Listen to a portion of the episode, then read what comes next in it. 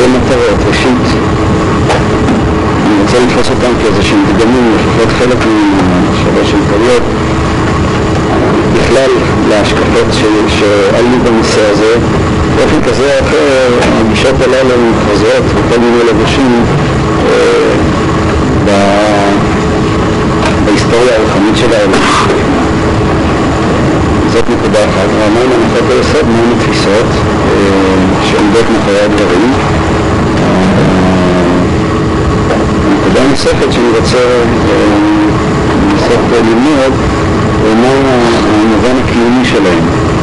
אמרתי לכם שביחס לפילוסופיה, מה שהרמב"ם עצמו אמר כאן ביחס להשגחה, הזכרנו את הדברים שהעניין לא מתחיל, זה לא מתחיל בפילוסופיה, אלא זה מתחיל בתפיסה קיומית וחוויה, בהתנסויות שיש לו לאדם בעולם, והפילוסופיה היא רק אחר כך גיבוי של אותן תחושות שאדם חש אותן, שוחר אותן, של ראיית המציאות שיש לו, ככה הרמב"ם אמר. גם ביחס לפילוסופים שראינו את זה, שלמעשה מכיוון שהייתה להם איזו הסתכלות מסוימת על העולם, אז אחר כך נתנו להסתכלות הזאת איזושהי פרשנות. אבל הדבר לא התחיל מתוך השיקול הפילוסופי הקרוב. ולכן אני ראשית כל רוצה לבחון את השיטות הללו מבחינת מה הם אומרים מבחינה פנימית. נפתח בשתי השיטות הקיצוניות. השיטה האחת היא השיטה של השריעה, שהיא שיטה דתית קיצונית, ומילה השיטה ההפוכה השיטה של אפיקורס, השיטה האפיקורסית,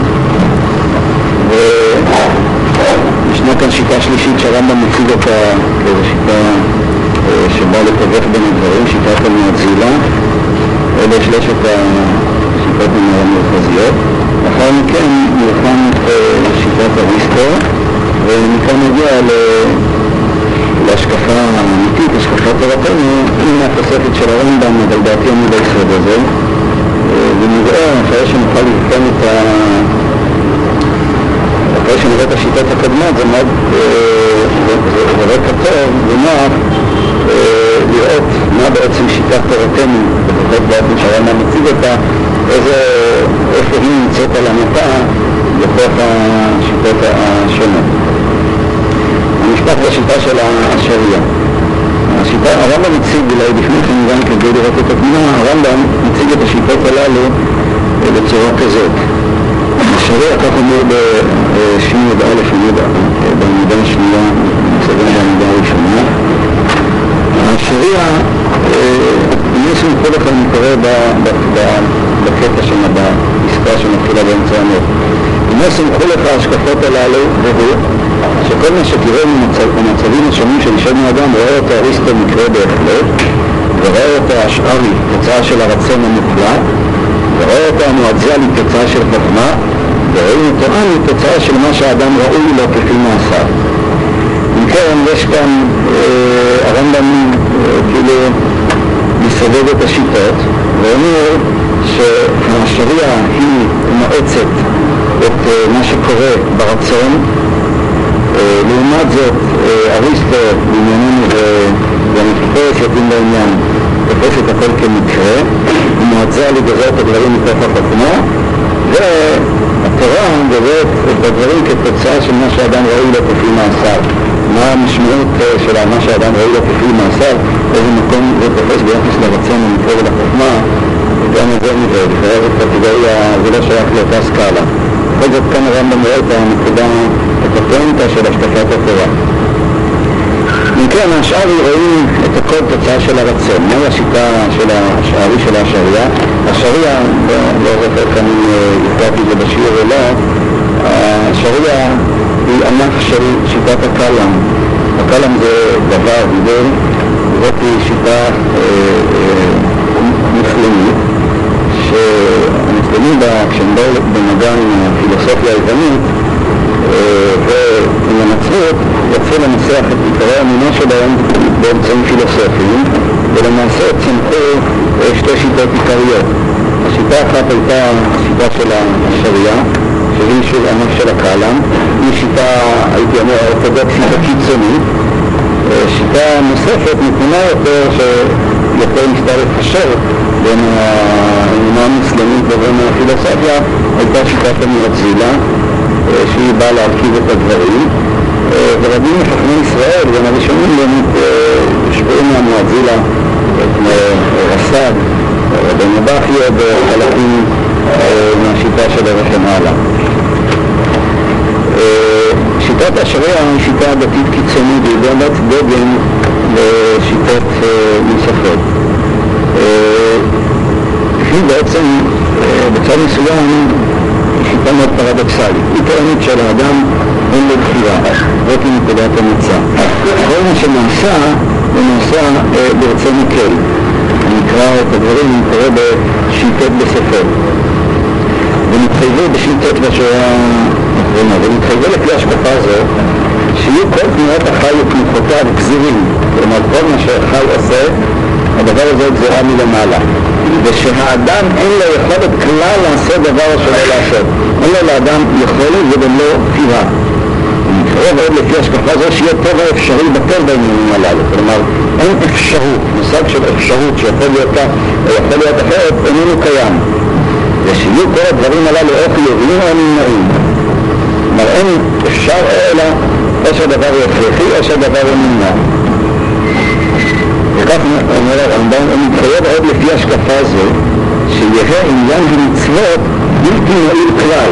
כלומר, הציווי האלוקי הוא בלתי מועיל, שהרי אי אפשר לדבר על ציווי במקום שבו אין בחירה. אם הכל נגזר מלמעלה, אם כן, עניין המצוות הוא בלתי מועיל.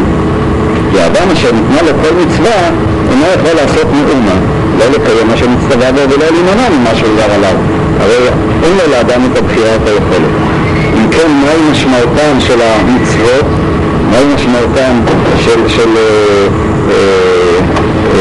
של, של, של, של הקיום של רצון השם? ואמרה כת הזו שהוא יתעלה כך רצה לשלוח ולצוות ולהזהיר ולהיום ולהבטיח וליירט ואף על פי שאין לנו יכולת, כך הוא רצה. הקדוש ברוך הוא רצה לשלוח ולצוות.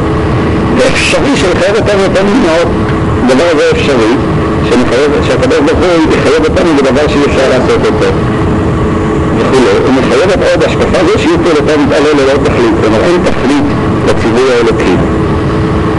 וסבלו קודם כל הזהויות הללו למען שלום השקפה זו עד שאם ראינו אדם שנולד צומח אותו עבר, שלא נוכל לומר שכבר קדם יחיד שבו מתחייב לנו זה, מיד כך רצה.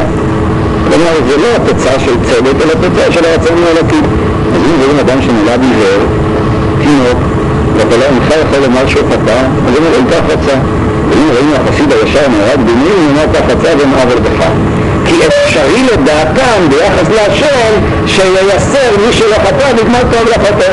הקדוש ברוך הוא איננו כפוף לציווי המוסרי, הוא נמצא מעל המוסר, מעל הטוב והרע, ולכן הקדוש ברוך הוא יכול גם לייסר את מי שלא חטא ולגמור טוב לחטא. בניגוד לרמב"ם, שרמב"ם אומר לא ככה, הרמב"ם טוען אה, בשי"ב א', השקפה שאגב היא לא מקובלת כל כך היום, שהקדוש ברוך הוא, חייב להיות מוסרי, נקרא לו במשפט שלו, ואמרו בפירוש בכל מקום, כי חיובי בהחלט ביחס לא יתעלה הצדק, כלומר לפי הרמב"ם, הקדוש ברוך הוא חייב לנהוג אה, בצדק. המוסריות האלוקית היא חלק מהמהות האלוקית. הקדוש ברוך הוא לא יכול שלא לנהוג בצדק, ההשקפה שכפי שאמרתי לא מקובלת היום, בדרך כלל, למשל אם עסקנו בשיעור הקודם, בשבוע הקודם בעקדה, הרי בדרך כלל מפרשים את העקדה, שהעקדה באה ללמד שהקדוש ברוך הוא מעל המוסר, הוא איננו כפוף לחוקיות של המוסר. האינסופיות האלוקית היא כאינסופיות מלאה, מוחלטת וכן הלאה, היא איננה כפופה ומחויבת למוסר. הקדוש ברוך הוא, אם רוצה, יכול להיות מוסרי. אתה בא ללמד שיכול גם שלא להיות מוסרי. הרמב"ם לא סובר ככה. הרמב"ם סובר שחיובי בהחלט ביחס לא יתעלה הצדק. השאלה טוענת לא ככה, הקדוש ברוך הוא איננו חייב ללמוד באופן מוסרי, לכן הוא יכול לייסר מי שלא חטא ולגמול טוב לחוטא. כן, ההשקפה הזאת מעמידה את הכל על הרצון האלוקי, שהוא המנהיג היחידי של המציאות. אולי אה, אפשר להוסיף, אה, השריעה בנתה לצורך העניין הזה אה, גם פיזיקה, שהרמב"ם מביא אותה לאל בחלק א', א' פרק ע"ג בהקדמה השישית, למעשה זאת פיזיקה אטומיסטית. הזאת מפרקת את כל המציאות לאטומים זהים, אטומים שהם אטומי זמן ואטומי חומר שהם חסרי איזושהי איכות והקדוש ברוך הוא הוא זה שכל אטום זמן קובר את המציאות. הנה למשל הדוגמה שהרמב"ם מביא, מי שכותב בעוד, אז יש כאן ארבעה מקרים, אין כאן משהו מהותי וזה הכל מקרי, שהם מקרה מביא סיבה לשני. המקרה הראשון זה הרצון של האדם להניע את העת, המקרה השני זאת היכולת, ההחלטה, אם עכשיו אני הולך ומניע את העת, המקרה השלישי זאת התנועה, התנועה היא לא תוצאה של ההחלטה שלי, אלא היא רצון החלטה אלוקית לעשות את התנועה, והמקרה הרביעי תנועת העת עצמה. כלומר, כדי שהרצון האלוקי ישלוט במציאות ולא יהיה איזשהו אזור שפנוי מהרצון האלוקי, נראה שאני צריך לעמוד אני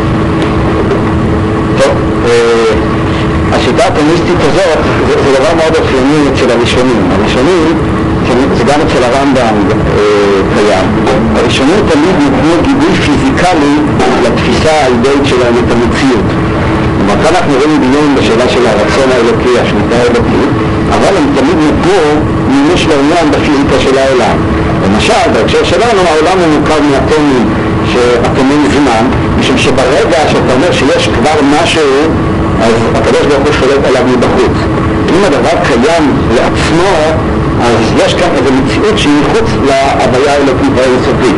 כיוון שהמגמה של השיטה הזאת היא לומר שאין שום דבר חוץ מהרצון האלוקי, אז פירקו את המציאות לאטומים, שזה בעצם החלקים הקטנטנים ביותר שאין להם קיום למעשה אה, עצמאי. אגב, זה שבכל זאת יש איזשהו אטום, זה רק מראה על הכשל של השיטה, כלומר בסופו של חשבון עדיין הם מייצרים במשהו, ותמיד שיטה כזאת מייצרת במשהו, אבל לא משנה כרגע לענייננו, הם פרקו לאטומים של זמן. ברגע שיש איזשהו רצף, אז יש איזושהי זיקה בין הקטע הראשון של הזמן לקטע השני. לכן הם אומרים, יש חלקיק של זמן, החלקיק של זמן הוא תמיד נברא, נוצר מחדש ברצון האלוקי. כל חלקיק וחלקיק בפני עצמו. כל זה בא לתת את, ה, את, הגיבוי לכך שהרצון האלוקי שולט באופן אה, מלא במציאות. אה, אין שום מקום שהוא פנוי עם הרצון האלוקי ואין בעצם מציאות. אין מציאות בעלת איזשהו משך, בעלת איזשהו רצף, לא רצף חומרי ולא איזשהו אה, משך זמני. זאת ההשקפה של השריעה. וכתוצאה מההשקפה הזאת, אומר הרמב"ם, הם באמת מגיעים לפרדוקסים, לאבסורדים. הקדוש ברוך הוא מצווה, אבל כיוון שבלי אוטונומיה או חירות אנושית אין מקום לדבר על ציווי, אין מקום לדבר על מוסריות, אין מקום לדבר על שכר ועונש, לכן הם אומרים, זה הרצון האלוקי.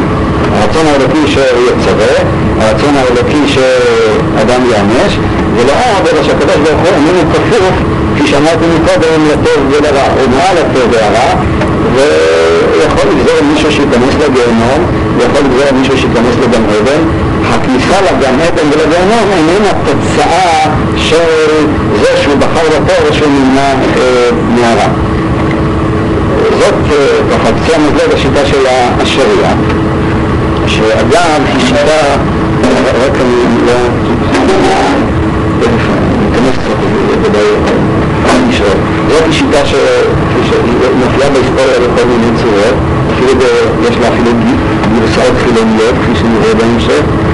השאלה שאני רוצה לשאול את עצמי ראשית מבחינת השיטה, מה, בעצם השיטה, מה המגמה של השיטה הזאת, מה הגרעין שלה, מתוך איזה עקרון יוצא, אה, עקרון שמחייב אותה לאבסורדים הללו, אבל מה שיותר חשוב בעיניי, למה השיטה הזאת היא שיטה דתית? השריעה הללו הם המוסלמים האדוקים, זה האסלאם ההדוק. ולכאורה השיטה הזאת היא השיטה אולי האנטי-דתית ביותר, שהיא בעצם אה, מפרקת מכל משמעות שהיא גם את הציבור הדתי, גם את השכר והעונש וכן הלאה. מה הגרעין הדתי, או איזה דתיות אנחנו יכולים למצוא במין שיטה כזאת, שבעצם אומרת לאדם אין לך בחירה, שום דבר לא תלוי בך, הקדוש ברוך הוא רוצה להכניס אותך לגיהנום, וזה בכלל לא תלוי בשאלה של המעשה שלך, לך שום טענות על הקדוש ברוך הוא, משום שהוא לא, לא מוסרי. המוסר זה כבר איזושהי חוקיות אה, מצומצמת, נמוכה, סופית, שאינך יכול אה, להפיל אותה על הקדוש ברוך הוא. אלה שתי השאלות. אולי נתחיל בשאלה הראשונה, שהיא קצת יותר פשוטה וכבר למעשה ענינו עליה. מה נקודת המוצא של השיטה? מאיזה נקודת מוצא יוצאת שכתוצאה ממנה היא נגזרת למסקנות האבסורדיות שלה? איך הייתם מתנגדים? מה? כן. כלומר, המגמה של השיטה היא האינסופיות הטוטליות האלוקית. דבר נחשב באמת כפגימה אם אנחנו מגבילים את הקדוש ברוך הוא בכל תחום ובכל מישור שהוא. ההגבלה הזאת היא גם ההגבלה של החירות האנושית, וזה כבר נדמה לי הזכרנו. הבעיה האמיתית של הידיעה והבחירה, ולכן היא בעיה כל כך יסודית. הבעיה האמיתית של הידיעה של ההשגחה והבחירה היא השאלה של היחס בין האינסופיות והטוטליות האלוקית לבין האוטונומיה והחירות האנושית. משום שיש כאן שני מוקדים, שתי קצוות שהם אינם מתיישבים, לפחות בצורה פשוטה, אה, אחד עם השני. אם אנחנו באמת רוצים להעלות את האינסופיות האלוקית ולא להטיל בה שום הגבלה שהביאה, הרי הדבר הזה אומר שגם אין לאדם אוטונומיה. האם הקדוש ברוך הוא, אה, אם הקדוש ברוך הוא הקובע היחידי במציאות, אין שום דבר אחר, שום אלמנט שמגביל אותו, הוא פולש לכל דבר של המציאות, אבל זה אומר שלמעשה אין גם אוטונומיה אנושית. אוטונומיה אנושית פירושה איזשהו אזור שבו אלוקים לא נכנס ולא יכול להיכנס. אני רוצה שנחשוב, כבר הזכרנו את הדבר הזה, אבל אני אחזור עליו שוב. האם הקדוש ברוך הוא יכול להחליט את ההחלטה שלי? זאת בעצם השאלה. מה אתם אומרים? מה? מה? לא הבנתי. לפי השריעה, אז אין החלטה שלי. זאת אומרת, העניין הוא מסובך. הקדוש ברוך הוא למשל יכול להפחיד אותי, אבל זה, דומה למישהו שיבוא אליי נגדה. אם הוא יאיים עליו עכשיו עם נגדה, ויאמר, או שתיתן לי חמש עבירות, אני אתן לי חמש עבירות ללא ספק. אבל בכך אין עדיין עיבוד של החירות שלי, משום שבאיזשהו מקום עדיין אני החלטתי, אף על פי שברור לחלוטין שאני מחליט. זאת אומרת, יש כאן לפחות מבחינת האני שלי, האיום הוא חיצוני ביחס לאני שלי, ביחס לאותו אה, מקום שממנו אני מחליט, לפחות בתפיסה הזאת. הקדוש ברוך הוא יכול לעשות יותר מזה, יכול להשתיל בתוכי מחשבות. מה דעתכם על הרעיון הזה? האם אז הוא בכל זאת מחליט את ההחלטה שלי או לא? כבר שאלה קצת יותר מסוימת. הקדוש ברוך הוא ישתיל לי איזושהי מחשבה עכשיו לקפוץ על השולחן. הוא יכול לכאורה לעשות את זה. אבל האם זה אומר שאין לי את הבחירה, מה, כאן, כאן נכנסת זאת המחשה המאוד יפה של השאלה. איך הייתם אומרים? מה אתם אומרים?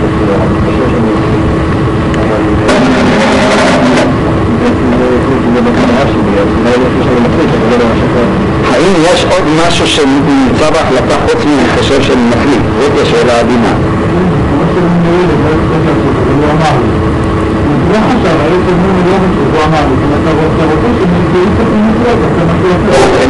יש משהו יותר עדין, אני חושב, זאת אומרת, אני חושב שאני מחליט.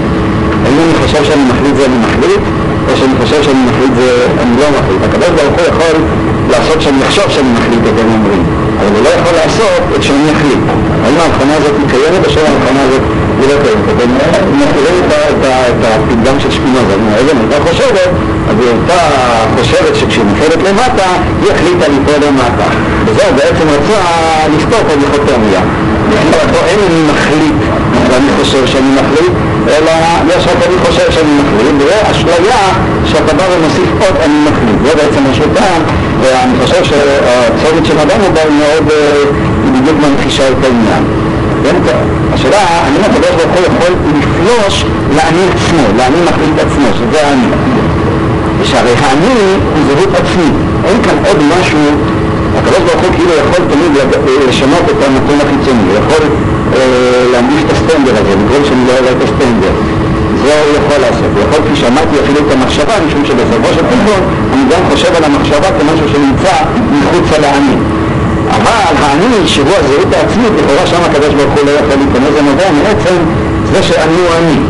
וזה, שאני הוא אני, הקדוש ברוך הוא, זה כבר מילה מוחלט מפרספקטיבה של הרמב"ם. זאת למעשה השאלה, אם כן, של הידיעה והבחירה. אם אני בא ואומר שיש השגחה האלוקית, הידיעה האלוקית, הגזרה האלוקית היא מוחלטת, היא טוטאלית, וזה היה האינטרס של אנשי השריעה, אם כן, באותו רגע אין לו לאדם חירות, אין לו לאדם אוטונומיה. אין בעצם אני, במובן שאנחנו מדברים אה, על אני כאני שקיים בפני עצמו, כאני אוטונומי, כאני שהוא מקור למה שלא יהיה. יכול להיות שלא מקור לפעולה, אבל לפחות הוא מקור להחלטה, הוא מקור לרצון או משהו כזה.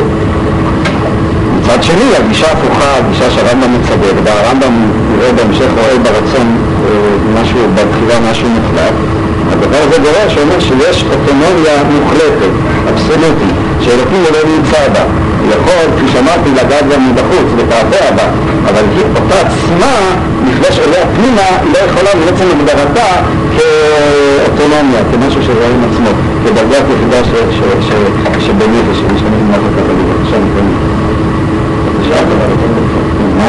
כל ההנחה שקוראים שהגוף אבל אם אחד לא יכול לעשות בשבילי, הוא פחות מההנחה, שבאמת יש ימים במיוחד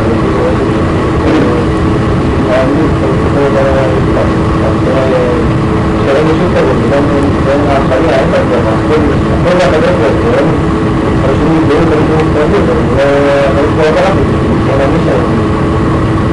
כן, מסכים איתך, זה נכון, זאת המשמעות של השיטה הזאת. אם כן, השיטה הזאת היא שיטה דתית שרוצה להגן על המחלקיות האלוקית בכל מחיר, ואז היא באמת מגיעה לפרדוקסים. התחום הנוסף שזה בא לכלל ביטוי זה לא רק שלילת האמון והבחירה, זה גם שלילת העולם, זה הביטוי של התפיסה האטומיסטית שדיברנו עליה קודם. אין בעולם, אין, אין, אין, אין צורה, יש רק מקרים. זה הביטוי שהרמב"ם נפתח אותו לאל, שקראנו קודם קודם, וזה בא לכלל ביטוי גם בתחום של המוסר, גם המוסר איזושהי איכותיות, שאם אתה מייחס אותה לקדוש ברוך הוא, לכאורה אתה קודם באינסוף האלוקי, במוחלטיות האלוקית. זאת השיטה. מה המשמעות הדתית שלה? אבל לכאורה השיטה הזאת שהיא נורא דתית, שכל עניינו רק להגן על הרצון האלוקי המוחלט, גם אם המחיר יהיה מחיר של ביטול כל דבר, אם נתינת מקום לכל איזשהו עניין נשי. היא באופן פרדוקסלי, אגב אני רוצה, אחד הדברים שאני רוצה להוכיח כאן, שכדרכם הרב כתוב בכמה מקומות, שהקצוות, הדברים החוקים ביותר, מתקרבים לפי הרבה. כמו שכתוב בקבלה שמעת סופן בתחילתם. יש דמיון רב לפי דעתי בין הקוקייס לבין השריעה. בין החילונים הקיצוניים לבין הדוסים הקיצוניים, ואנחנו יודעים שניהם הם קנאים, השמאלנים הקיצוניים הקנאים, הערבים הקיצוניים הקנאים, אבל זה אחד של הדברים. נראה כמה ננסה לבחון באמת, זה דבר מאוד יפה, דיברתי את הדברים. אז מה אם כן המשמעות הדתית? יכולים לומר, כאן השאיפה הדתית העמוקה פתאום נפלה על עצמה, משום שהיא הביאה לפרדוקס, אתה רוצה להיות דתי עד הסוף, ובעצם בכך אתה מאבד את המשמעות של, של, של הדתיות. אם אין מצווה, אין שכר ועונש, אין עבודת השם, אין למעשה שום דבר. אם כן, מה בכל זאת המשמעות של הדבר מהבחינה הדתית? איזה, איזה קנייניות הגישה הזאת מבטאת לפי דעתכם? איך הייתם מנסחים את זה? השאלה כמובן, אני יכול למצוא גם בתחום של התורה, השקפה כזאת, בצורה הזאת אין. אבל אני חושב שהשקפות מסוימות היבטים נוספים אפשר למצוא. כן, מה התשובה של ההשקפה הזאת? בבקשה, ישי. הרגע שהראשון יש לו איזה אמירה עצומה לפני העבודה. אז בעצם אתה מבטל את כל מה שיש בך כדי לעמוד מול הדרך שלי, ולא איך שאתה כל המושגים מסיימים הם מסוגים קטנים. תמיד יהיה מאוד, תמיד תעבוד עצמך. אם אתה באמת הולך עד הסוף עם הקדוש ברוך הוא, אז עד הסוף. כל מה שהוא לא מה שאתה. אני חושב שאתה לא נותן לזה דין וחשבון מלא, משום ש... לא משהו ולא מה שאתה, אין בכלל את התמונה. אני, נאמר, השריעה הזאת היא לא מביאה את האדם למשל למועקה, היא לא מכניסה אותו ללחץ. מה האפקט שלה מבחינה דתית? מה בעצם התנועה שעושה השארי הזה? אבל אדם שחי מתוך המחשבה שהקדוש ברוך הוא יכול לסדר אותו ולהכניס אותו לגיהנום בכלל בלי שום יחס למה שהוא עושה, הוא בכלל מחשבה מאוד מעמיקה.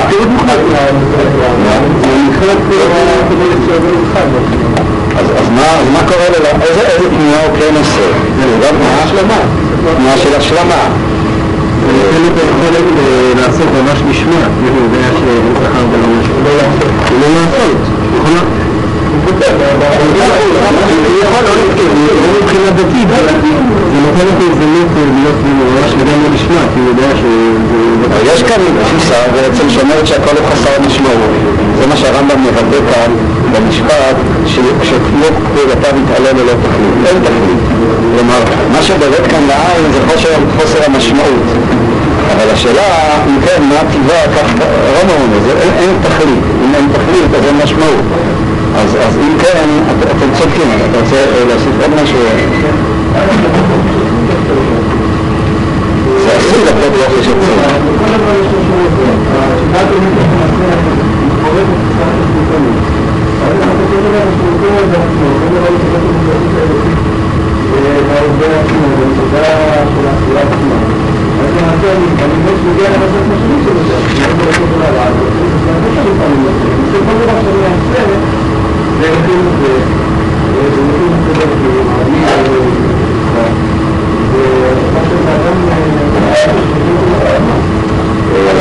בגלל אדם, אין בו כלום. אני חושב שנותנים זכיתה להפרות לניטשה בוודאי של איזשהו מקום להפרות ואמרתי שישנם גם גרסאות חילוניות של הגישה הזאת אבל אני חושב שהאופן שבו תיארת אותו, זאת אומרת האפשרות היא קיימת יש אפשרות, יש פוטנציה בגישה הזאת בכיוון שאתה אומר אבל זה לא תיאור נכון של השריעה השריעה היא שיטה מוסלמית, המוסלמי לא אדם חופשי מבחינה הזאת, כך שאתה משכת את זה לאופציה שקיימת בשיטה הזאת אבל זה לא תיאור נכון ביחס לשריעה. הוא מוסלמי, המוסלם, האסלאם, התרגום המילולי של המילה האסלאם זה בעצם מוסלם זה מתמסר ואז התיאור שלך הוא לא תיאור נכון. זה התנאים דעתי, אם יש מצב של מוסלמי, זאת אומרת שיש דרך מסוימת של נכונה. זה שאלה לכל השליטן, כל השליטה. זה לא שאלה לשום דבר, זה לא דבר חוצי. אני לא מעוניין לקרוא משהו ציבה. אני מעוניין לקרוא משהו ציבה. אם לא מקיימת משהו ציבה זה נכון, אבל העניין עצמו הוא חסר עניין, אם ננסח את זה. זה לא שאין עניין, אבל יש עניין שאין עניין. זה בעצם הנקודה כאן. חבל. איזה פלן טוב? של השריעה. להבין מה,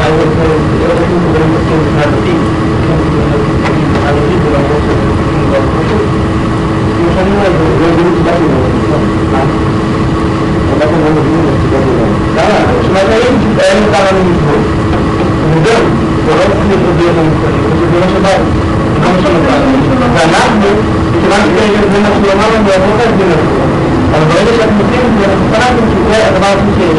לא שנים. כן, אבל אני שומע, אנחנו רוצים. מביא לאיזשהו ייאוש, לא דווקא יותר.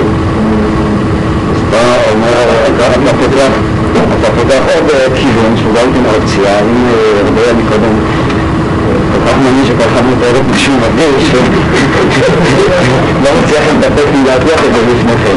מה? זה נכון, זו עוד גישה, זאת עוד אופציה שנפתחת, האופציה של הייאוש, אבל גם היא איננה התיאור הנכון של המואזילי. המואזילי כפי שבעצם מה שקורה לו, הוא מתמסר לרצון האלוקי. כלומר, הנקודה, הפואנטה שלו, שהוא עצמו, מתוך ההתמסרות שלו, עובר למישור של מעבר לטוב ולרע. זאת אומרת, הוא מקבל את רצון הקל. כיוון שהוא מקבל את רצון הקל כרצון הקל, לא, זה עצמו נותן לו, הייתי אומר, את, את, את האינסופיות של רצון הקל. הוא עצמו עובר למישור של מעבר לטוב ולרע, וזה ודאי זה נקודת מפגש אה, עם הגרסה החילונית, האפיקורסית החילונית, או הקיצונית ביותר. כלומר, בתוך העולם חסר המשמעות, מה הוא בעצם מקבל? אין לו משמעות, אבל הוא מקבל אה, אינסופיות של רצון. הוא מוכן להיות בגיהנום, משום שזהו רצון, רצון מקל, לא משום שזהו, הוא מזהה את הרצון הזה כדבר הטוב או כדבר המוסרי, אלא יש, נוצרת באמת איזה מין, כמו שהקל הוא זוהה עם עצמו, מטבעו של הרצון לרצות, שהראשונים אומרים, אין לו משמעות חוץ מעצם הרצייה שלו, אבל ברגע שהוא מקבל את הרצון, מתמסר לרצון הזה, הוא הופך, מקבל עצמיות, מקבל עצמות, מקבל בלשון המצ'יאנט, הוא מקבל את העוצמה של הרצון, שאין לו נימוק אלא את הרצון שלו עצמו. אז מבחינות מסוימות הוא באמת נמצא בעולם חסר משמעות, כלומר הוא יכול להיכנס לגיהנום, אבל הכניסה לגיהנום לגביו היא תהיה חוויה עצמותית לא פחות מאשר בגן עדן, אם ננסח את זה, משום שמי שבאמת מוכן לקבל את רצון הקל, אז הוא מתבטל אצלו ההבדל בין טוב לבין רע. אם הוא אה, מבצע את המהפך באופן רציני, כל ההבדל בין טוב לבין רע קיים בשעה שיש, אני רוצה משהו, אם אני גם מקבל את אותו משהו, אז ממילא הדבר הזה נחשב כעונש לגביי. אבל אם כל מה שאני רוצה איננו אלא רצון הקל, אז הוא נחלץ כאן, כמו שהוא נחלץ ממושג של טוב ורע, ככה הוא נחלץ ממושג של שכר ועונש. ואז הוא מקבל אה, איזה מין קיום אה, עצמי, קיום שהוא באמת חסר המשמעות, אבל מה שמכונן את העצמיות שלו היא דווקא חוסר המשמעות אה, של, של, של, של אותו קיום, ויש כאן מבחינה זאת דתיות מאוד מאוד עמוקה. זאת אומרת, זה העובדה שהוא מעמיד את העיקרון של, ה, של הטוטליות האינסופית האלוקית כעיקרון העליון הוא ביטוי של הקיום שלו. זאת אומרת, אצלו זה בעצם העניין המרכזי, הרצון האלוקי, לחיות את הרצון האלוקי. אז, מבחינה זאת, הוא לא, אם הוא עומד באיזושהי עמדה סרטנית ויש לו עני, והוא מעמיד מול העני את הטוטליות האלוקית, אז באמת הוא נכנס לדיכאון או למועקה. האפשרות שנית של אפשרות הפוכה, האפשרות שנית שהיא לזהות את העני, ניטשה היה מבחינה זאת דתי, הוא לא היה חילוני, אלא הוא בעצם, הוא רווי בדתיות, הוא מדבר בפתוס שהוא הסימן המובהק של אדם דתי, אלא ההבדל הוא שמהפך את הקערה על פיה, כלומר הוא מזהה את הדתי כפשוטו, הוא, הופך, הוא רוצה להפוך על פי דרכו את האדם עצמו לאלוהים ולתת לרצון האנושי לרצון של מה שהוא מכנה על אדם את התכונות, את האופי של הרצון האלוהי. הוא חושב שדבר כזה אפשרי. זה, זה, זה, זאת הגאווה, הגאווה שמניעה אותו. ואז הוא מגיע לתוצאות שבהיבטים מסוימים הן באמת יכולות להתקרב, אף על פי שהעמדות הן הפוכות. המואזיני, השערי, כן, השערי המוטיב המרכזי שלו עם ההתמסרות, שהיא זאת שנותנת לו את הכוח. תמיד שהמוטיב המרכזי הוא דווקא היצירתיות והחופש היצירתי, אבל מבחינה זאת החופש שלו הוא חופש שהוא רווי ברצון, שהוא רווי בעצמה, ושונה לחלוטין למשל מהחופש של אפיקורס שתכף נתאר אותו וננסה לראות אותו בהמשך. בכל זאת המועזילי השערי הזה, המסלמי הזה, איננו מתמלא בייאוש, הוא גם לא מגיע לחופש. אפשר לומר, האלמנט המרכזי שלו זה הכובד האינסופי של הקיום, אבל הוא מתמזג איתו. וכיוון שהוא מתמזג איתו, אז הוא הופך להיות אה, אה, אה, חלק ממנו. והשיטה הזאת, כפי שאמרתי, היא באמת שיטה דתית מאוד חזקה, מאוד עמוקה. השיטה הזאת של ההתמסרות לרצון השם, שהיא נותנת לאדם, הייתי אומר, את הייחודות של אותו רצון השם, כרצון שמעל הטוב ורע, שמעל המוסר וכן הלאה וכן הלאה. עכשיו השאלה שאביתר אני מניח רוצה לשאול שאלתי שאלה, אבל הרי זה עצמו פרי הבחירה שלו. לא, לא זה מה שרצית לשאול. מה? לגבי מכאן, זה יוצא כאילו, זה פילוסופיה של אדם, שהוא אומר, אני לא מסכים עם הפילוסופיה שלו, יש לו אני פילוסופיה. מסכים איתך, אבל הדבר הזה רק מוכיח אה, אה, יפה, אבל... אבל... אבל... בסדר. שהוא לא רוצה לדעת, שהוא לא רוצה לדעת בשביל, למה הוא מסוגל. הוא רוצה לדעת שזה בשביל זה. הזה. לא, כי בגלל זה שיש פה מישהו שהבין סובל, בגלל זה שזה סבל, כל זה עולם שאין פה כלום. אני לא רוצה לדעת למה אני סובל. עכשיו, לא יודע אם הצליחה, זה נכון. אז אני אומר לך, הוא אמר אני מתמסר, נקודה. עובדה שאני מתמסר, אבל מבחינה אמיתית, בשיטה הזאת, זה את מבחינה פילוסופית הוא אמר אני מצביע על העובדה. נקודה, אני מתמסר. לא מוביל פה עבודה, זה לא מצביע לעובדות. בואי שהוא קראתי יכול לבוא ולטעון שמבחינה פנימית ופסיכולוגית הדבר הזה הוא לא אפשרי, וזה נכון. אני לא משוכנע שיהיה כאן בהכרח איזשהו קשר פילוסופי או סתירה פילוסופית. הוא ויאמר, הנה אתה רואה שאני מתמסר. fact, עובדה. מה תעשה לו? כן, אבל זה לא אומר החלטתי להתמסר. הוא אומר אני מתמסר, הקדוש ברוך הוא גזר שאני מתמסר, אז אני מתמסר. מה?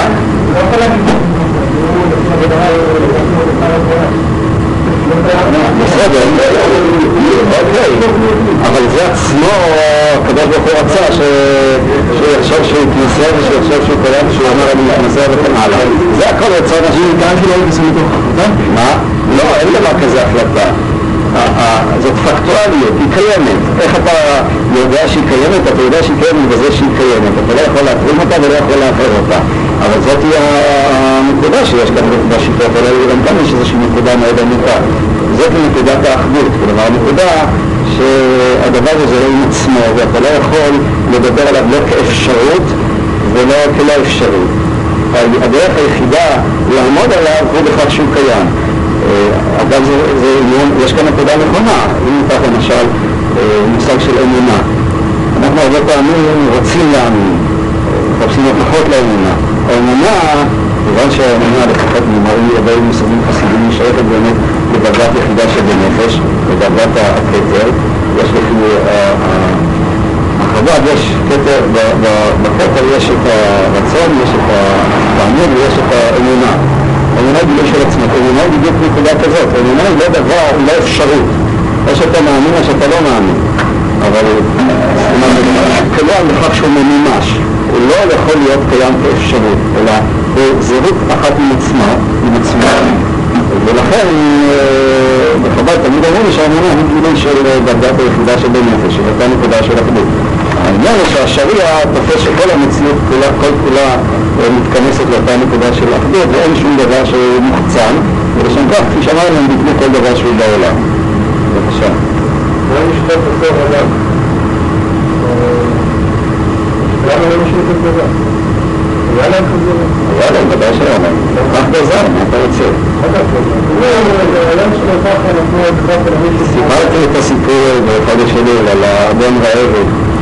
נקרא תאמת כי הוא שבר כוס, אז העבד אמר לאדון, למה אתה יודע, שברת כוס, אבל אתה מאמין בגזירה, אז אם כן עליי לשבור את הכוס, אמר לו, אדון, נגזר עליי להרביץ לך.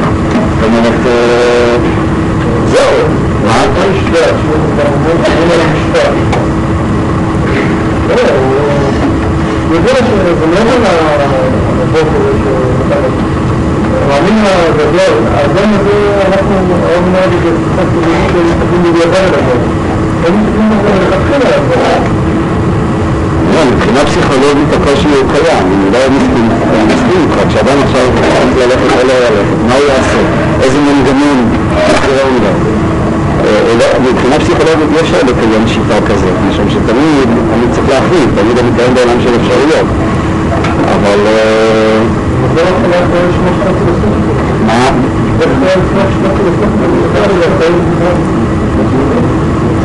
לא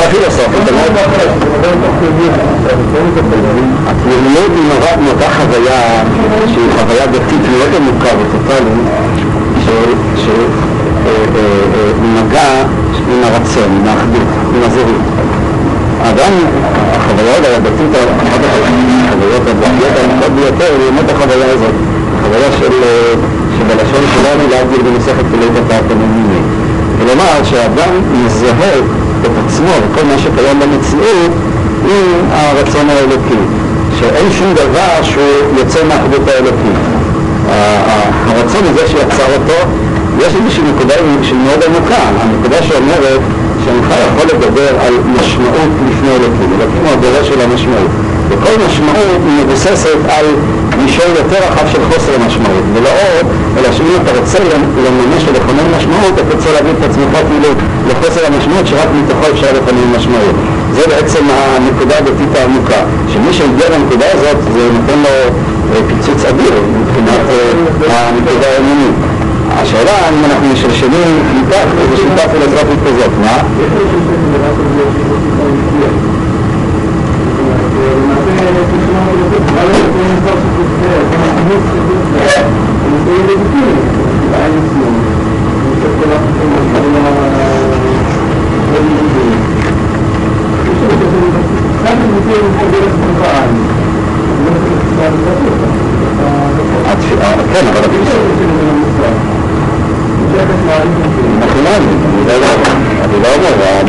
באמת שייך לעולם נמוך יותר.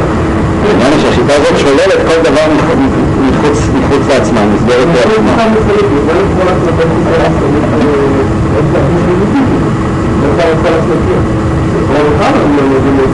היא יכולה לבחור לעצמה שיטה מוסרית, אבל לא לייחס למוסריות הזאת ערך מוקלט. הקדוש ברוך הוא רוצה שנהיה מוסריים או משהו כזה, או שננהג באופן מוסרי. אבל יש כאן נקודה דתית שהיא נקודה מאוד עמוקה, הנקודה הזאת היא נקודת האינסוף של המציאות, הנקודה המורכבת של המציאות, שבאמת כשאדם ניצב מול האינסוף האלוקי, כפי שמישהו כאן הסביר, הוא באמת כל משמעות שהיא מתנדפת, ולא נותר אלא מין אינסופיות תהומית עמוקה, לפעמים אפילו מפחידה, לפעמים לראות בפחד, מי ששוב מגיע לנקודות הללו, לפעמים זה יראה הילה, כמו שאומר אדמו"ר הזקן. גם הפחד מפני הדבר השם בגאונו, זה לא היראה במובן שלנו, זה ממש פחד במובן של חרדה, של דעתה, של משהו נורא. בסופו של חשבון זה השורש כאן גם מאוד סטול, לא ניכנס לענייני קבלה, השורש העליון של הגבורות. אבל לכן השיטה הזאת היא באמת שיטה דתית, היא שיטה דתית מאוד עמוקה, והיא מבססת את כל כולה על ההתמסרות לרצון השם וקבלת רצון השם. בבקשה שם.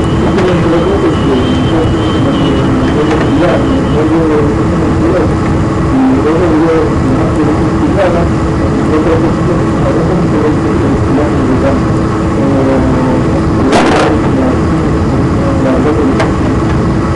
תפילת נדבה, אבל זה לא נדבה, זה חסר משמעות. זאת אומרת, היא קיימת בעולם חסר משמעות, אבל חוסר המשמעות שלה דווקא פותח אותה בפני עצמיתיות, שמבחינות אחרות אתה יכול לומר שהוא מאוד משמעותי.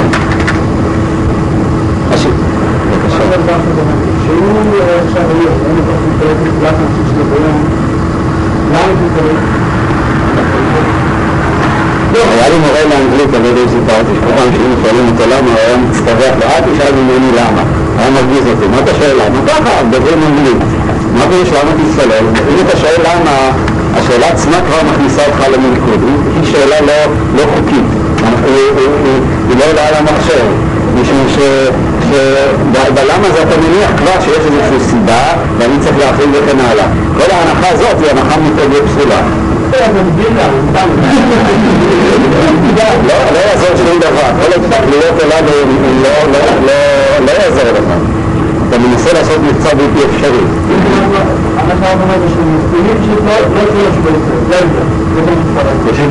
שיקרה לו, או שלא יקרה לו.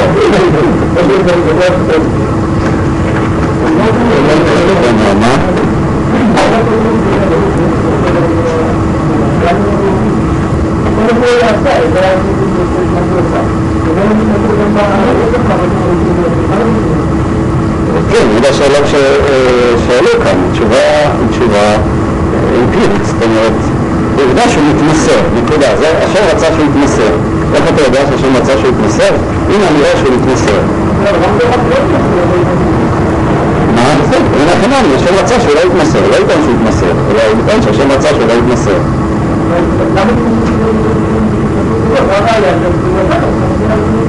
אין שום הבדל. אין שום הבדל. למה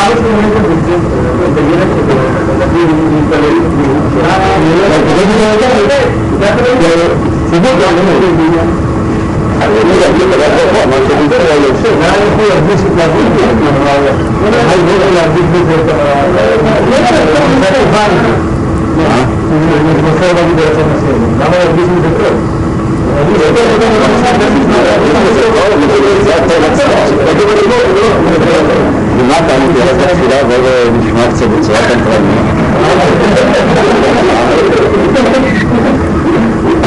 לא מוכן לספר לנו.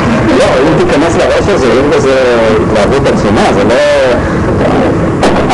הכלל העיקרון שנמצא כאן, שבעצם משמעות היא תמיד קיימת על איזשהו בסיס חסר משמעות, זה עיקרון שהוא נכון, זאת אומרת, אה, אה, הוא עיקרון מאוד תהומי, אבל הוא, ממנו, אה, זה נקודת היוניקה של האינסוף, זה לא, לא, לכן אני אומר, בנקודה הזאת לא הופך אליו. טוב, נעבור לשאלה של אפיקורס. אפיקורס הייתי אומר, היא שיטה, אני אגדיר אותה פה, האופן שבו אני רוצה להציג אותה, זה נכון. לא, פרס. אה, זה פרס,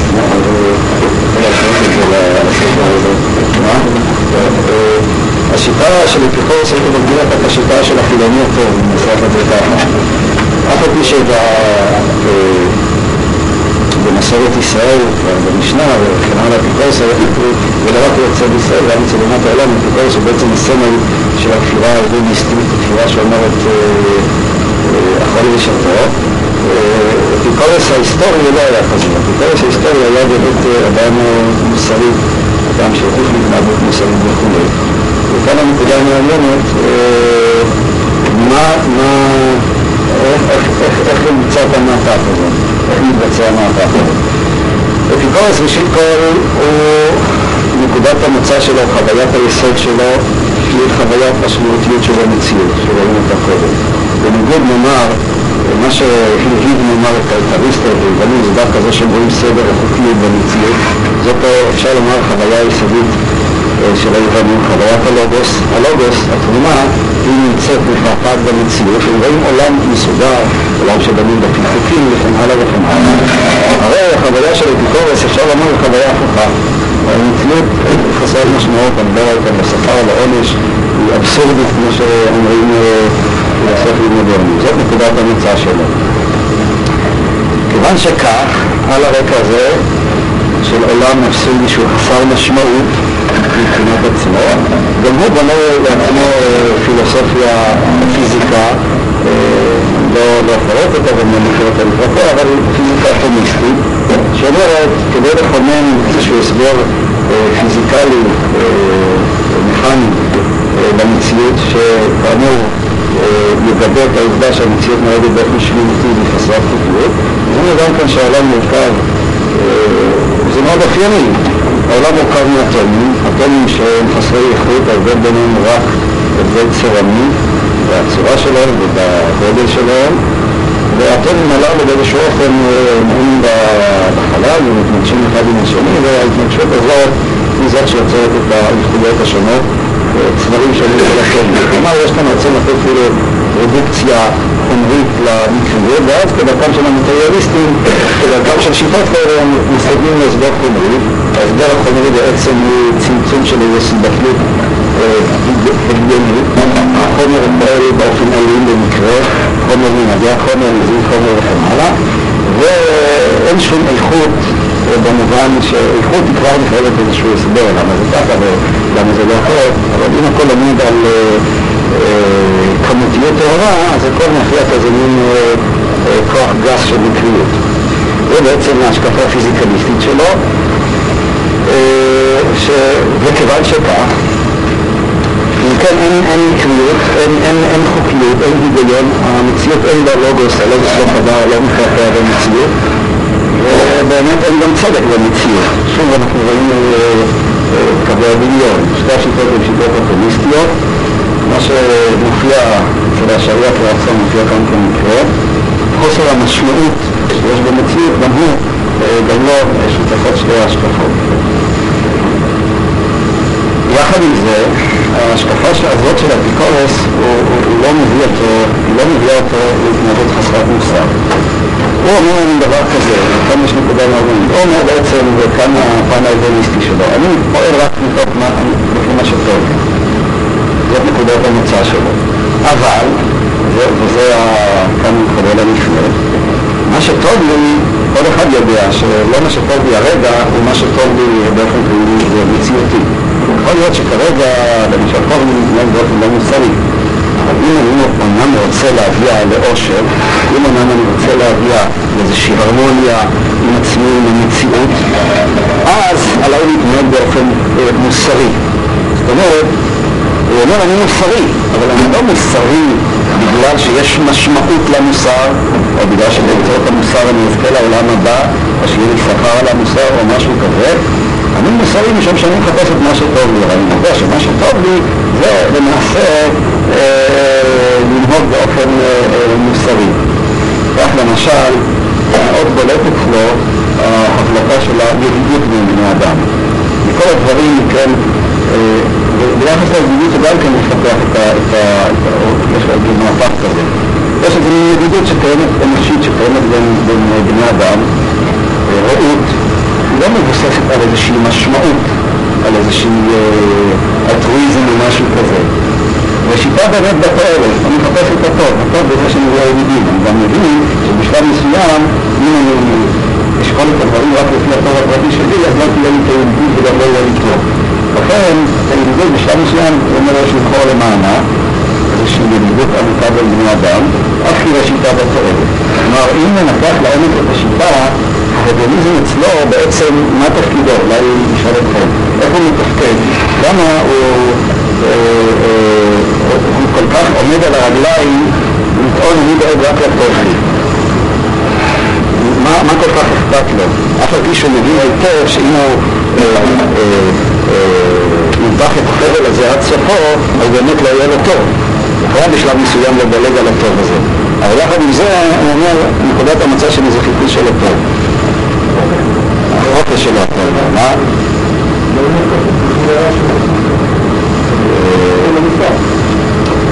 מה? הוא לא כופף את עצמו, באיזה מובן הוא מוסרי? הוא כופף את עצמו למוסר? הוא יבוא ויאמר אני מוסרי בגלל שזה דבר שטוב לי להיות מוסרי. הוא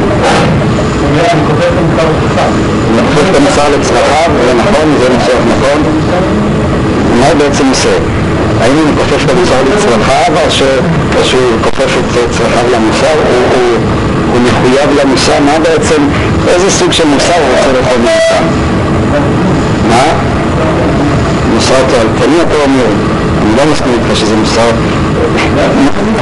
אבל מה, זה מה שאני רוצה, האם זה באמת מוסר תועלתני במובן הגס? מה?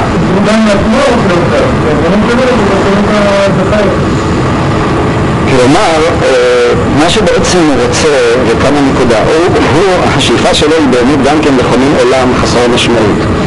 למה הוא רוצה לכונן עולם חסר משמעות?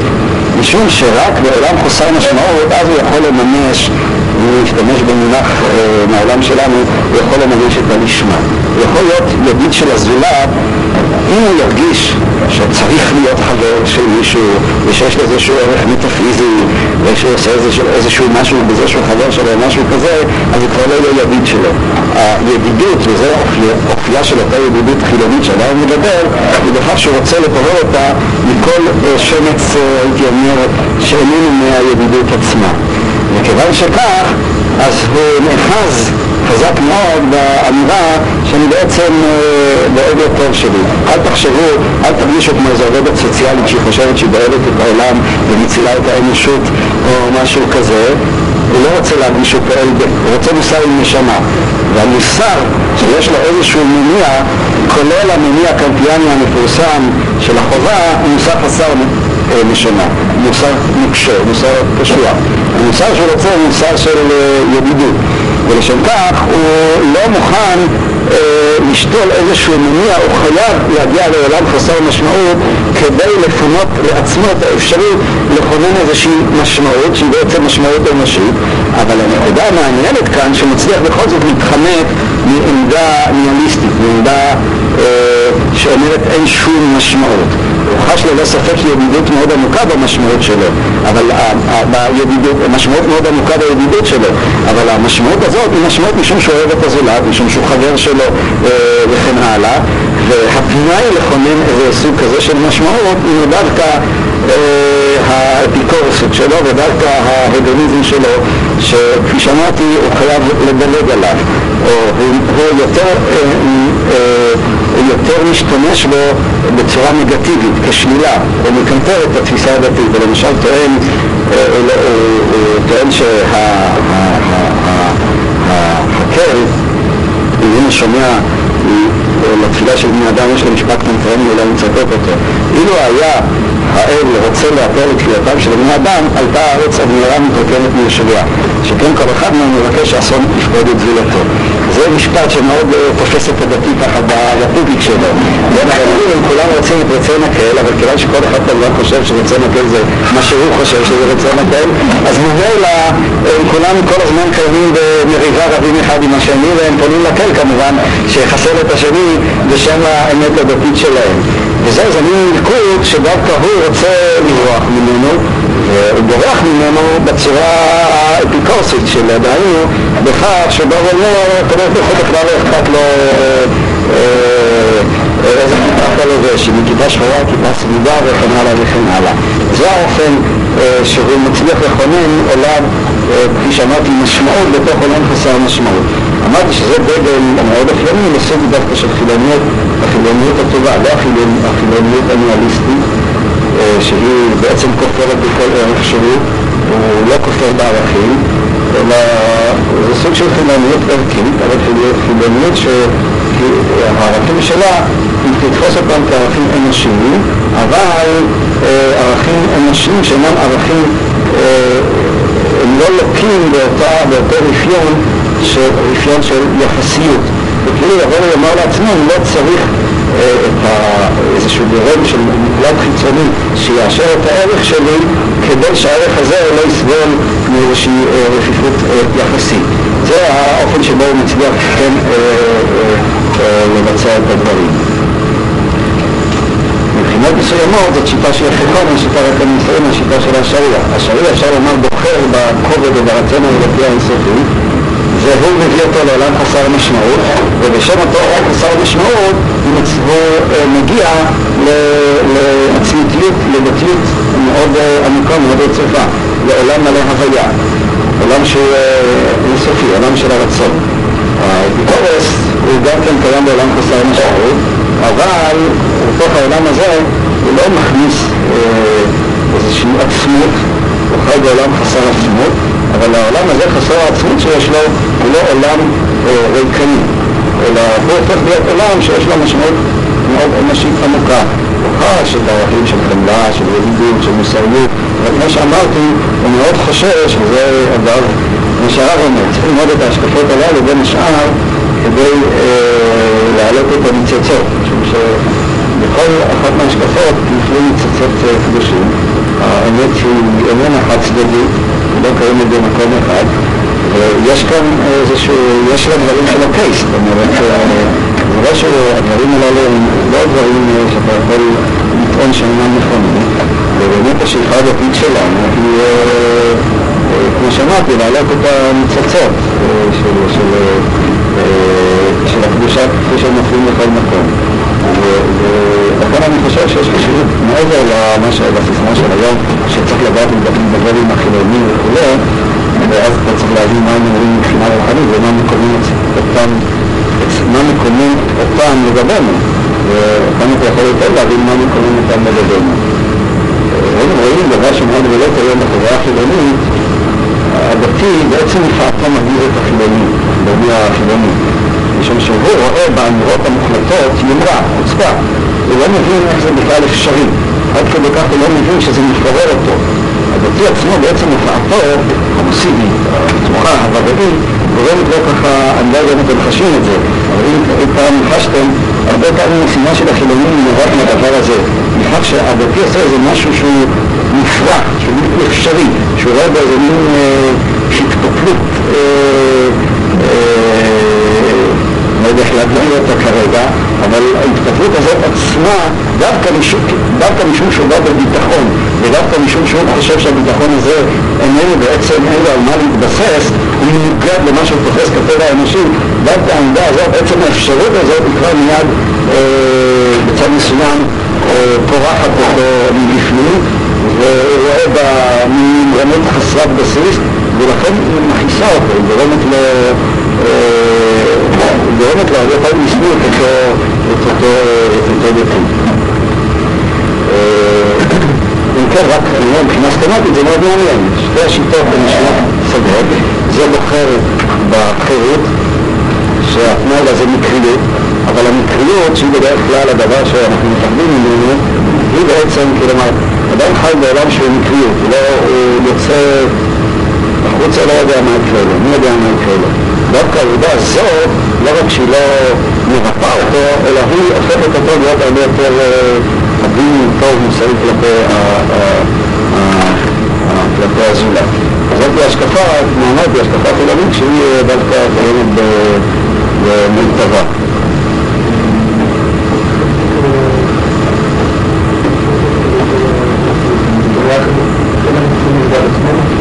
אני חושב שזאת אמירה אחרת, כמו שבשעה שיש מלחמה כולם יהיו טובים אחד לשני ויוצאים בפרונטים וכשיש איזה מישהו קורא משהו ואנשים נמצאים במצוקה הם מאוד מופתעים אחד כלפי השני אז עצם התחושה הזאת שאין לך שום דבר שאתה נמצא באיזה מקריות הדבר הזה הוא בצד מסוים באמת נותן לידידות הרבה פעמים לא לבוא ועוד שעולם שקיימים בו דברים מוחלטים אז הוא לא יכול שלא לפזול למוחלט כמה שננסה להתעלם ממנו, אבל עצם העובדה שבאופק קיים גורם מוחלט שהוא כאילו מושך אליו את כל קווי הכוח, הוא כבר כאילו, הוא כבר גורם לחוסר החופש שהוא התנאי לכך שבאמת התנאי לבלבו דברים יפים במציאות. העולם הזה בעצם הוא מופנה בגלל שכולם יקבלו את ההשקפה המוסרית של אדם מסוים. רואה שכל אחד פה יוצא לעצמו במוסר, כל אחד יכול צריך להיות, אז צריכה להיכנס מערכת של משפט וכולי, ואז מכניסים עולם של אמת ושל פרטיות בתוך העולם הזה. זה לא השקפה. תראה, אם הוא אדם חכם, אז הוא יאמר לך, כמו שאתה אומר, אם כולם היו כמוני, אז באמת היה עולם טוב, כיוון שלא כולם כמוני, צריכים גם לבנות משפט, אבל גם את המשפט הוא לא יתפוס, הוא יתפוס אותו רק עניין פונקציונלי, הוא לא יתפוס אותו כמשהו מוחלט. בעולם הפוסט-מודרני, אז באמת מדברים על מונחים כאלה, לא רואים במשפט משהו מוחלט, אלא במשפט יותר איזה מין שיח שהחברה קובעת אותו לעצמה, שמתוכו מתפתחים כל מיני כללי התנהגות, אבל זה, זה רק איזה כללי התנהגות שתפקידם היחידי לגרום לכך שנוכל לחיות ביחד ותו לא. זאת אומרת שהמוסר החברתי פה באיזשהו מקום גובר על המוסר החברתי של האדם. הכרח בלתי יגונה, זאת אומרת, בלי זה אפשר לקיים חברה, ולכן גם בהקשר הזה הוא חייב להיות מוסרי. כמו שאמרנו, בעצם מדובר על חברה, לא על אדם. אם אדם יחליט שהטוב הוא לא, זה כן נפגע, אומר שוב, בכלל יש סוג אדם כאדם, כאדם פרטי, לא מספיק בקיא בהשקפה הזאת, אני באמת רצה להפעיל אותה גם על החברה. אבל אם אני מנסה לראות מה זה אומר, זה באמת מדבר על אדם פרטי, משום שחברה, שלטון, ודאי מחייב כוח. הוא לא רוצה להשתמש בכוח. יחד עם זה, הוא דבר יאמר, כדי שנשאר ביחד חייבים להשתמש בכוח. זה את המוסר של האדם הפרטי. לפעמים זה יכתב המוסר של האדם הפרטי, אבל הוא לא יראה בזה כמו פילוסופיות מודרניות את ה... פילוסופיות מודרניות, מודרניות אני לא מתכוון ממש, אלא רואות במדינה המימוש של המוסר. משום שהמדינה היא המקום שבו אדם מוותר על צמיתה ואינטרסים הפרטיים שלו לטובת הערך הכללי. אני לא חושב ששיטה כזאת היא תתפוס גם את הדברים. אני חושב שהיא לא תופסת את המוסר כנפלט. התנאי לשיטה הראשונה, נוהגת וכן הלאה, שיש גם מוסרית מפלגת, הרוח. אבל הוא לא ידבר במונחים הללו של רוח מוחלטת או משהו כזה. עכשיו.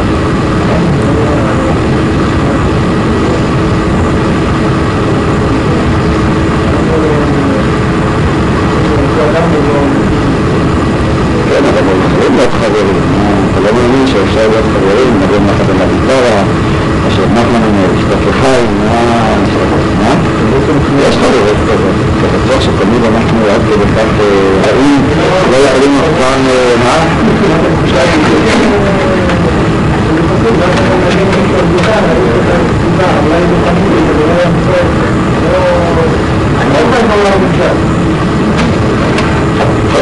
אני חושב ש... אני לא יודע, אני יכול להתנסות בדבר כזה. בסדר, אני מגן על הגיטרה לא בשביל ולא בגלל, אלא על המגן, לא רק מגן הממד ורוצה לעבור ליד השם. ככה זו הרגשה שאנחנו קוראים ביחד, איכשהו כאן התגלגלנו בנקודת זמן, נפגשנו באיזושהי נקודת צומת היסטורית, יום אחד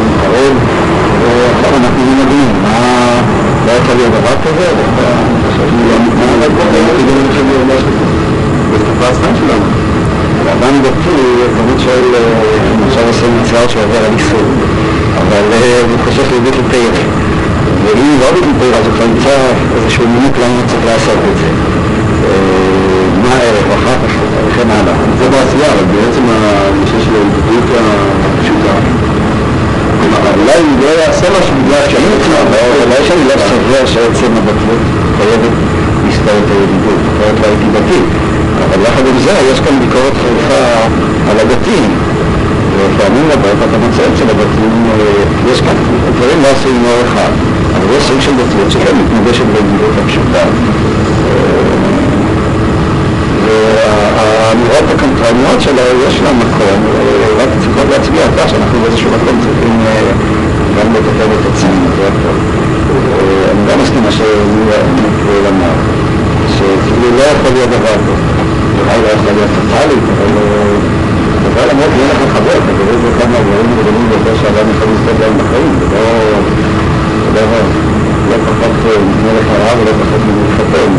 אם אדם זוכה להתחתן עם אישה שגם עם החברה שלו, גם שיש גם ידידות, ולא רק זה, זה בכלל דבר גדול, אבל זה בכלל עניין שנגיד במחוזותינו. זה צריך תפילה מרובה. שם אחרי האישה, אחרי ההנאה שלה, באופן יש לנו ניסיון מאוד, הניסיון מאוד של בגלל המוחלט. דווקא מאוד, מאוד המשליבה הנוספת שלו. זאת הניסיון לבסס מוסר. הוא מוצא לעצמו שהוא האחר. עכשיו, לא נשאר, עשה את זה לא איך התנצלו לך דווקא מריב. אבל המוסר עובד גם אם זה במציאות, לא צריך להיות, יש פה איזשהו רצון מאוד מאוד חזק, כאילו, בגלל העובדה שהאמירה האנליסטית, לכאורה, של היו עושה מקום בעצמו, זה בכלל נשמע כמו תמוך. והזכיר לי, חבר פעם סיפר לי, ולמדתי שהוא בית ספר, וואלה, אני לא יודע משהו מי היה, אז אתה יודע שחמור לו, אם אתה בעצם כאן מגמה שלך היא בחוץ, אבל זרק אותו משקל עבר בריבו. זה אופייני לחפש מיד של בעצם גם הוא דתי, הנה, למה שתגיד את זה? מה, תן את הצ'אנס, מה? זה עצמו תנועה דתית, אם אתה כבר רוצה להכריח, אני מוכיח את זה בחזרה לעצמך. מה? אתה לא נותן לו את הקרדיט, אתה לא נותן לו את הקרדיט, לא מפרגן לו, מה? אני לא בטוח שהוא מתלהב, אני לא מרגיש את זה פאטוס, זה לא פאטוס, זה לא פאטוס. פאטוס זה כבר עמדה מוחלטת, בין אם זה פאטוס דתי, בין אם זה פאטוס חילוני. פאטוס זה הבור שיפול אליו, אם הוא התחיל לדבר בפאטוס, אז הוא כבר הופך להיות קנאי לחילוניות שלו, ואז הוא כבר נפל לבור, אז הוא כבר בניגוד, אז הוא כבר דתי.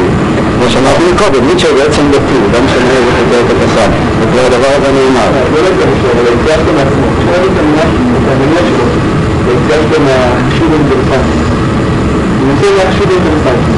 שלו, והצלחת מהחישוב האינטרסנטי. הוא מנסה להחישוב האינטרסנטי. הרי זה איזושהי נקודה, שאולי לא נקרא לזה כתוב, אבל איזושהי נקודה עצמית.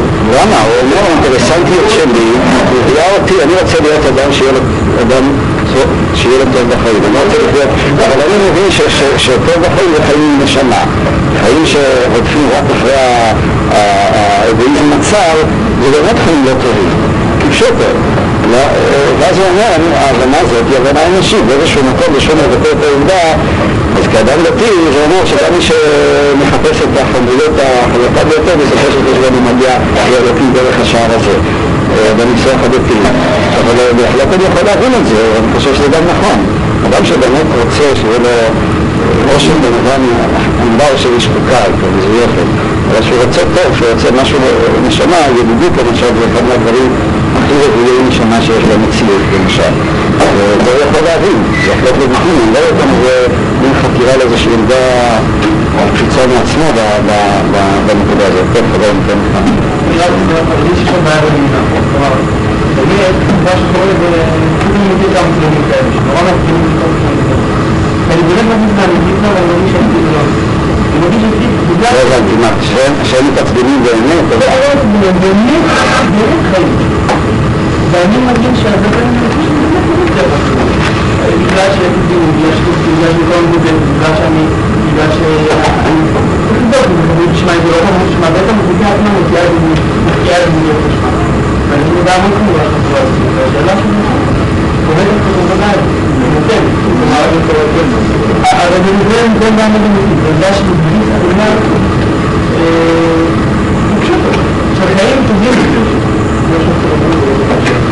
שיש בו, מה? מה אתה? לא שמעתי. מה נעשה שפגשתי בימים טובים? מה נעשה?